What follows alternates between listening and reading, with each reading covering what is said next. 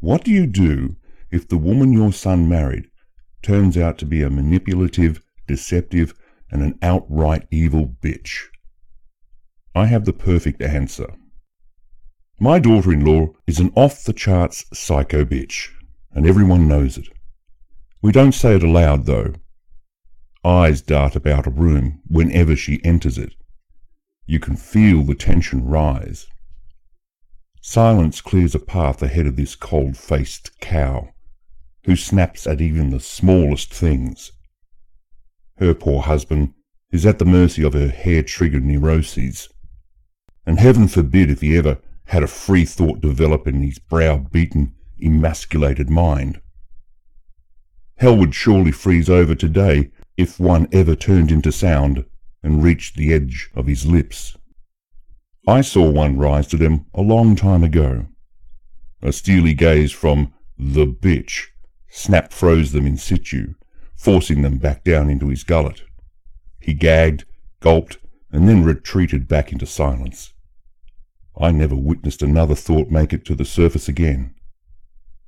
Now he waits for her to tell him what to say and when to say it.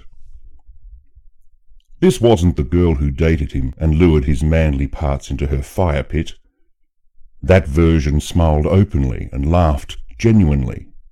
It presented itself as a kind, sweet woman, and it respected everyone and knew how to speak nicely. This hell bitch arrived soon after the pregnancy passed its first trimester. That's when the evil creature surfaced, and its forked tongue hissed to all and sundry. He should have cut her loose right there and then, but he lost his nerve and went with the happy ever after dream instead. Foolish boy. Love didn't conquer all. It only empowered her, and she used it to crush him. She had him lock, stock, and bank account. In the years that followed, one by one his friends and family were exiled, myself included.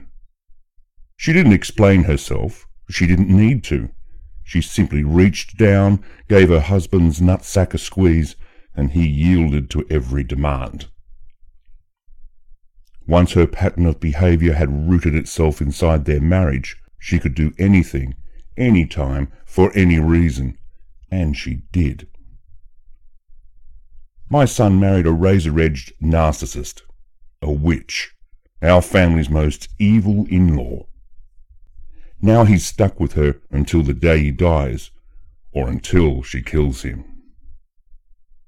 Forget her for a moment. I can't figure out what went wrong. He's a smart man. He left his family home an intelligent person with an astute mind and a solid heart. He's never entertained fools, no matter how attractive they may have been. But he found this one, a seven at best, married it, and then knocked it up. It tricked him. Its pearly smile had us all fooled. My son is now a gaunt and withered version of himself. She's broken my once happy boy. The saddest part is my three grandchildren, a generation who'll never know me or what a loving relationship between a man and a woman can look like.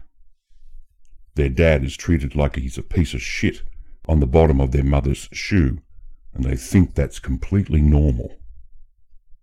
Karma needs her to slip on it and fall down a very long flight of stairs so it can break her evil neck. And I think I know the perfect staircase for this to happen. Here, let me make a quick phone call. This has been Adult Secrets, Truths and Horrors by Michael Foreman.